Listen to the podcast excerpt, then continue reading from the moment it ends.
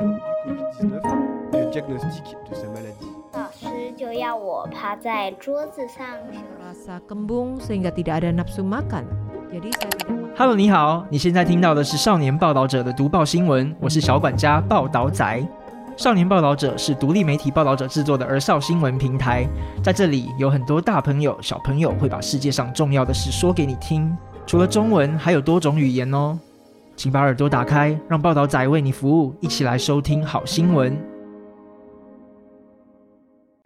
Ito ay istorya ko noong ako ay labing apat na taong gulang. Nagpunta lang ako sa banyo, ngunit nahulog ako bigla sa pasukan ng misteryosong mundo. Noong ako ay labing apat taong gulang sa junior high school, mayroong isang hilera ng mga klase ng A section sa kanyang bahagi ng aking silid-aralan at isang hilera ng mga klase ng B section sa kaliwa. Nagkataong nasa gitna ang aking silid-aralan. Nung nasa elementarya ako, ay nasa dance class na ako. Napakasimple ng buhay ko. Pumapasok sa school lang at sumasayaw. Pero isang araw, pumunta ako sa banyo sa tabi ng klase ng B section at nakilala ko iba't ibang kaibigan. Simula noon ay natuto na akong manigarilyo at nang maglaon ay nagdroga nakipaglaban gamit ang mga sandata at naaresto. Nakulong ako sa police station at dinala ako sa juvenile detention house. Para sa akin, ang mga araw na iyon ay parang nakapasok ako sa isang misteryosong mundo. Ngayong taong 2023 ay ang aking ika-limampung anibersaryo ng pagkakatatag ng Cloudgate Dance Theater. Tatlong taon na ang nakalipas, kinuha ko ang posisyon ng artistikong director ng Cloudgate Dance Theater mula sa gurong Silin Huay Ming. Hindi nagtagal, naranasan ko ang matinding pagsubok sa epidemya ng COVID-19. Kasabay nito, maraming tao ang nag-usisa kung paano ko patuloy na naaakay ang Yunmen sa ilaling ng mga kahangahangang tagumpay ni Teacher Lin. Sa katunayan, ang paglaki ng background namin ni Teacher Lin ay ibang-iba at hindi maikukumpara o makopya. Katulad noong bata pa ako, gumagamit ako ng droga at naligaw ang landas, pero naibalik ko ang sarili ko sa pamamagitan ng kapangyarihan ng sayaw. Dancing ay tamang-tama lang para sa akin. Sakit na hyperactive na pakiramdam ko na parang isda ako sa tubig. I took dance classes all the way from elementary school to college dahil noong bata pa lang ako, masyado na akong hyperactive. Para akong wrecker kahit saan man ako magpunta at madalas akong nahihirapan. Halimbawa, nung pumunta ako sa parke para maglaro ng kagamitan na umiikot, halos maputol ang tenga ko sa hindi malamang dahilan. Nang maglaro ako sa tubig sa tabi ng batis, halos maputol ang hinlalaki ko ng basag na salamin. At minsang pumunta ako sa isang beauty salon, kasama ang aking ina, ako ay naglaro ng isang bagay na matalim at hindi sinasadyang naputol ko ang isang pirasong karne. Hindi alintana ng aking ina na may mga kulot o siguro dugo sa aking ulo. Kung kaya, dali-dali akong dinala sa emergency room ng ospital dahil nagdurugo ito ng labis-labis. Ang mga aksidenteng dulot ng pagiging masyado akong masigla at aktibo ay karaniwang mga yugto sa proseso ng aking paglaki. Sa ganitong paraan, ako ay natitisod hanggang ako ay nasa ikatlong baitang ng elementarya, ang paaralan ay naglabas ng isang listahan na may dalawang grids na nakaguhit dito. Isa para sa mga gifted na klase at isa para sa mga klase sa sayaw. At ang lahat ay hiniling na mag-sign up. Bagamat medyo maganda ang aking mga marka, nagkaroon pa rin ako ng mga kamalayan sa sarili na mag-cut out ng isang larawan ng aking sarili at idikit ito sa frame ng dance class. Ibinigay ko ito at matagumpay na ipasa ang pagsusulit. Matapos malaman ito ng nanay ko, hindi lang siya tumutol. Umayag din siya ng husto. Akala niya siguro na ang pagsasayaw ay makakaubos ng lakas ko. Ang buhay ng isang klase ng sayaw kung saan hindi ko kailangan umupo sa silid-aralan sa lahat ng oras na parang isang pato na may nagdidilig para sa akin. Ang pagsasayaw ay talagang tungkol sa pagpapahayag ng mga saloobin sa pamamagitan ng katawan.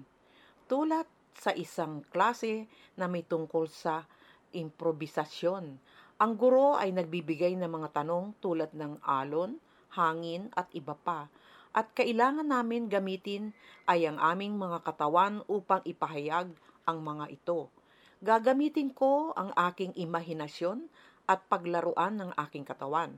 Sa katunayan, hindi ko alam kung ano ang aking sinasayaw, ngunit ako ay napakasaya. Sa pagbabalik tanaw sa panahon ng aking pagsasayaw, parang nagagawa kong maging bida ng walang labis na pagsisikap. Madalas ako ang nakakaakit ng pansin ng iba, siguro dahil mas matangkad ako at may natural na kalamangan. Ang ilang mga magulang ay maaaring tumutol sa mga batang lalaki na matutong sumayaw, ngunit ang aking klase ay napaka-espesyal. May siyam na lalaki sa klase at sila ay pumila ng napaka-agresibo sa isang pagkakataon. At mas malamang na hindi sila nakaranas ng kakaibang mga mata. Ngunit ang aking nakababatang kapatid ay hindi gaanong pinalad. Siya ay dumalo din sa mga klase ng sayaw, ngunit walang gaanong mga lalaki sa kanyang klase. Ang ibang mga kaklase na lalaki ay madalas siyang pinagtatawanan bilang isang kapatid, walang dance class sa junior high school. Pagkatapos kong mag-aral, nag-transfer ako sa regular class. Pakikinig sa mundo sa isang karton na kahon at paglikha ng 13 sounds. Natututo ako na sayaw mula sa aking nakababatang kapatid na lalaki. At mayroon akong isang nakakatandang kapatid na babae na nag-aaral ng piano at vocal music. Ngunit ang aking mga magulang ay walang background sa sining o mataas na edukasyon. Ang isa ay hindi nagtapos ng elementarya at ang isa ay hindi nagtapos sa junior high school. Bagamat hindi nila tayo binigyan ng maraming kaalaman sa edukasyon, ngunit ang kanilang pagpapalaki ng kanilang magulang na sumusuporta sa atin sa pagpapaunlad ng ating mga interes at hilig. Hindi rin masasabi kung gaano ang pagmamahal sa akin ng nanay ko. Kahit gaano siya kabisi, araw-araw siyang gumigising para bigyan kami ng almusal at tulungan kaming magdala ng baon pangtanghalian. Nagtayo ang aking mga magulang ng mga stall sa tabi ng kalsada sa Wanhua District, dating kilala bilang Monga, para magbenta ng mga sapatos at pinalaki kaming tatlong anak. Nang si Li Tenghui ay naging alkalde ng Taipei saglit, masigla niyang itinaguyod ang aktibidad ng jogging sa umaga at ang aking mga magulang ang naghikayat sa amin para magtayo ng mga stall para sa pagbebenta ng mga telang sapatos. Kapag abala ang negosyo, Inalalagay ko ang aking kapatid na babae sa isang malaking karton at naglagay ako ng ilang mga laruan, tsinelas at ilang kakaibang mga bagay. Pansamantala ang aking mundo ay nasa isang karton ng kahon at ang makikita ay kalangitan lamang. Madalas akong tulala sa parisukat na kalangitan sa itaas ng aking ulo habang nakikinig sa lahat ng uri ng ingay mula sa mga lansangan ang mga boses ng mga matatandang nagnenegosyo o pinag-uusapan ang kabaitan at poot sa pagitan ng mga kamag-anak at kaibigan, tahimik na gumagawa ng mga kwento sa aking puso. Ang mga makukulay na mga templo at palengke sa lansangan ng Menga, ang masiglang galaw ng katawan at wika sa mga palengke at sulok ay palaging malinaw na nakatatak sa aking isipan. Nag-post ang mga bagong gawa, kinausap ko ang aking ina na tungkol sa maingay na nakaraan ng buhay sa bangka. Sinabi sa akin ng aking ina sa mga lansangan ng bangka noong dekada 1960, mayroong isang tunay na makapangyarihang alamat na figura na nagngangalang 13 tones na maaaring paminsan-minsan ang mga lalaki at babae ay may murang boses at matandang boses, ito man ay sinauna o modernong anekdota. Nasa headline ako sa balita ng pagpasok ng droga sa eskwelahan. Matapos pumasok sa junior high school, may mga bagay na naging iba. Sa oras na yon, ang stock market ng Taiwan ay 10-10,000 puntos at ang pera ng Taiwan ay bumabaha sa sobrang dami. Si tatay ay mas kaunting oras lang sa pagnenegosyo niya pero karamihan ng panahon nasa stock market. Nang mga oras na yon, may isang hilera ng Class A sa kanyang bahagi ng aking silid-aralan at isang hilera ng Class B sa kaliwa. Nasa gitna lang ang dance class. May mga dalawampu na estudyante sa buong klase at tanging apat na lalaki lang ang natira. Dahil sa kabilang side ng Class B, ang toilet, natural na mas maging pamilyar ako sa mga estudyante sa Class B. Tatambay kami sa palikuran, naglalaro at nagkukwentuhan. At kapag kasama namin sila, hindi na kami napipigil sa pagsasalita at sobrang komportable. Nang maglaon, natuto na rin akong manigarilyo. At habang patuloy ako naninigarilyo, nagsimula na rin akong manigarilyo ng iba't ibang bagay gaya ng amphetamine. Unti-unti akong lumalaktaw sa klase, umakyat sa bakot, minsan naglalaro ng dekuryenteng laruan, minsan nagbibilyar. Para ipakita ang katapatan ko, pumunta ang kapatid ko sa ibang paaralan para harangin ang mga tao kapag sumigaw siya.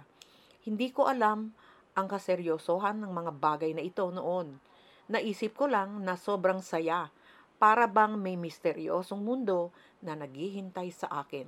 Noong na-promote ako mula second year hanggang third year, nag-ayos ang school ng graduation trip. Nagplano kami ng isang kaklase na kumuha ng contraband items doon. Pumunta kami sa bahay niya para kunin ang mga paninda noong araw na yon. Pagpasok ko sa pinto, Dinurog ako ng ilang matipunong lalaki. Sa lupa, may nakita silang isang piraso ng aluminum foil sa wallet ko at agad akong isinakay sa isang itim na van. Pagbukas ng pinto, nasa loob lahat ang mabubuting kaibigan ko. May mga taong walang ekspresyon ng muka, habang ang iba naman ay may mga luhang umaago sa kanilang mga muka. Noong ko lang napagtanto na ang lahat ng ito ay biglang nangyari. Hindi ba ako naglalaro? Bakit biglang naging totoo? Ang mga masasayang bagay at kapanapanabik na pakikipagsapalaran sa pagitan ng magkapatid ay biglang naging isang malupit at nakakatakot na katotohanan. Dinala, dinala kami ng van sa Youth League malapit sa Ningxia Night Market, kung saan ang mga gusali ay mga monumento na ngayon. Naaalala ko na ang sasakyan ay pumasok sa isang arko at isa-isa kaming dinala ng mga tiyuhin at tinanong tungkol sa bawat isa sa amin. Umiyak ako at sinabi sa pulis, mangyaring huwag sabihin sa aking mga magulang. Ang balita ng pag-aresto sa amin ay naipublish sa pahayagan kinabukasan na may malalaking headline na nagbabasa ng Amphetamine Invades Junior High School Campus at Junior High School students smoking amphetamine. Sheng Xiong Sa pagkakaalala ko, ito ang unang pagkakataon sa Taiwan na may mga ulat ng pagpasok ng antivirus sa mga junior high school campus. Kaya nagulat ang buong lipunan lumabas na habang ang buong tao ay nabaliw sa stock market, ang ating mga estudyante ay lumubog na sa dagat ng lason. Noon pa man, ako ang protagonist sa mga sayaw. Ngunit sa pagkakataong ito, ako ang naging protagonist sa social news. Ang nakakagulat na eksena sa Vegetative Nursing Center. Matapos maaresto dahil sa paggamit ng droga, nasentensyahan ako ng tatlong taon ng people under custody. Dahil ako ay menor de edad, karaniwan akong kumukuha ng mga klase sa sayaw gaya ng nakagawian. Ngunit kailangan kong magulat sa korte tuwing Sabado at Linggo makinig sa mga nakakainip na talumpati sa buong araw at sumulat ng mga ulat sa aking karanasan.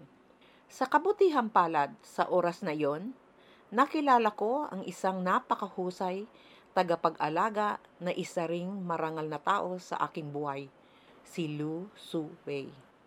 Gagawin niya ang kanyang makakaya upang makahanap ng mga pagkakataon upang ilayo kami sa mga nakakainip na talumpati at maglingkot sa mga vegetative care center, mga orphanage at mga nursing home. Usually, ako ang may hawag sa pagsasayaw. Itinaas ko lang ang mga paa ko at nagtatawanan na ang lahat na parang exotic na hayop. Nasisiyahan din ako sa paggamit ng aking magandang wika sa katawan upang makihalubilo sa lahat. Naalala kong nakakita ako ng residente sa Genesis Social Welfare Foundation. Lumabas siya para magtrabaho noong kabataan niya. Sa kasamaang palad, nakuryente siya at naging vegetative state. May bintana sa tabi ng kanyang kama at tanaw niya ang bubong ng Taipei Main Station. Habang tinutulungan siyang lumiko, naiisip ko ang kanyang kapalaran mahigit sampu o dalawampung taon na siyang nakahiga doon. Hindi makagalaw o makapagsalita. At ako ay normal na may paa at kamay. Paano ko hinayaan na umabot sa ganito ang buhay ko? Labis akong naantik sa eksenang yon. Makalipas ang mga taon, madalas ko pa rin naiisip itong kalagayan niya. Noong maglaon, hindi na ako muling pumasok sa klase B at ang mga kaibigang nakikipaglaro sa akin ay tuluyang naputol sa aking buhay. Ang paaralan ay tila naglagay ng isang hindi nakikitang bakot upang hindi na muling makilala ang aking mga dating kapatid. Hindi ko na matandaan kung anong itsura nila, ngunit minsan iniisip ko kung maayos na ba sila ngayon. Hindi ako sigurado kung gaano ako naapektuhan ng karanasang ito, ngunit nagkusa akong magsikap para sa choreography, choreographica sa graduation dance show sa ikatlong taon ng junior high school. Nagdisenyo ako ng ilang mahihirap na paggalaw na nagpapakita ng mga larawan ng sakit at pakikibaka at ang soundtrack na ito ay mas abstract. Ngunit sa isang tiyak na yugto, ang aksyon ay nagiging mas bukas at ang estilo ng soundtrack ay nagbabago din. Pinili ko ang Spring Breeze Young Brother ni Lin Xiang at pagkatapos patugtugin ang musika at nabaliw ang lahat ng mga manonood sa Panchao Cultural Center. Nagpalakpakan sila at nagsaya. Ang eksena ay parang climax ng pagbabalik ng alibughang anak, isang sandali na dapat ipagdiwang. Sa sandaling yon, mariin kong naramdaman ang kasiyahan dulot sa akin ng sayaw. Gusto ko ang entablado. Gusto ko rin ang palakpakan at hinangad ko ang atensyon. Naging background ng entablado at unti-unting naglaho ang kahangalan at kabataan at ang mga araw ng pagtambay sa lansangan kasama ang kanyang mga kapatid. Dahil sa pinsala sa gulugod, nagretiro mula sa mananayaw at naging koreograpo. Nag-aral ako sa dance department ng Huagang Art School ng high school. Pagkatapos ng graduation, ipinasok ako sa evening department ng dance department ng National Taiwan University of Arts. Sa oras na ito, nakilala ko ang isa pang marangal na tao sa aking buhay, ang yumao na mananayaw ng Cloud Gate na si Luo Manfei. Alam niya ang gusto ko, ang choreography. Hinimok akong kumuha ng pagsusulit para lumipat at pumasok sa Taipei University of the Arts. Gayon pa man, sa aking senior year, sa kolehiyo, muli akong nalito. Hindi ko alam kung bakit gusto kong matuto ng sayaw at naadik ako sa mga internet cafe sa buong maghapon. Nagpasya akong huminto sa pag-aaral at sumama sa hukbo. Dahil sa madalas sumasakit ang aking katawan, pumunta ako sa ospital at nagpa-x-ray. Sabi ng doktor, malaki ang puwang ng vertebral arc ng spine ko dahil madalas akong sumasayaw sa nakaraan. Inoperahan ako para ayusin ang diferensya ko sa buto. Pagkatapos ng operasyon, nagsuot ako ng bakal na suit at nakahiga sa bahay ng ilang buwan. Umaasa ang tatay ko noon na susundan ko siya para magbenta ng sapatos at huminto sa pagsasayaw. Ngunit nalaman kong hili ko pa rin ang pagsasayaw. Kaya sinubukan kong hikayatin siyang bumalik sa Beijing University of Arts at tapusin ang huling taong ko sa mga klase. Pagkatapos ng graduation ng tanging professional na dance troupe sa Taiwan, na kayang magbayad ng sweldo ng mga mananayaw, noong panahong iyon ay Cloud Gate Dance Theater. Para mapanatag ang loob ko, nagpasya akong kumuha ng pagsusulit at nakapasa ako sa pagsusulit. Ang apat na taon sa Yunmen ay nakakaepekto. Noong nakaraan, hindi ako mahilig magbasa, ngunit sa tuwing magpe-perform ang Cloud Gate sa ibang bansa, ito ay magdadala ng isang kahon na puno ng mga libro para malayang basahin ng mga mananayaw. Bilang karagdagan, sa madalas na pagtatanghal sa buong mundo, ang mga karanasang ito ay nagpalawak ng aking pananaw at lumaki ang aking kaluluwa. Gayunpaman, pagkatapos ng apat na taon at naramdaman kong hindi pa rin kaya ng aking nasugatang gulugod ang gaanong mataas na intensidad na buhay ng professional na mananayaw. Kaya wala akong pagpipilian kundi umalis sa Cloud Gate. Ngunit patuloy pa rin akong naglalakad sa kalsada ng sayaw. Lumilikha at nagko-choreographer sa aking sarili at nagsasagawa ng ilang mga proyekto. Nang panahong yon, si Teacher Luo Manfei, ang artistikong director ng Cloud Gate 2, ay inimbitahan akong mag-choreograph noong ginanap ang sayaw na yon tulad ng Brother in the Spring Breeze. Masigla na tumugon ang mga manonood at lahat sila ay nasasabi. Kaya nagpunta ako sa Cloud Gate 2 para makisali sa choreography, paglikha at kahit na pumunta sa ibang bansa para makipagkumpetensya hanggang ngayon. Ang kakayahang sumayaw ay isang napakasayang talento. Hindi nagtagal matapos akong pumalit bilang artistikong director ng Cloudgate, nakatagpo ako ng bagong epidemya ng crown pneumonia sa pinakamasamang panahon at nagpatupad ang bansa ng tatlong antas na alerto at lahat ay hindi maaaring magtipon-tipon.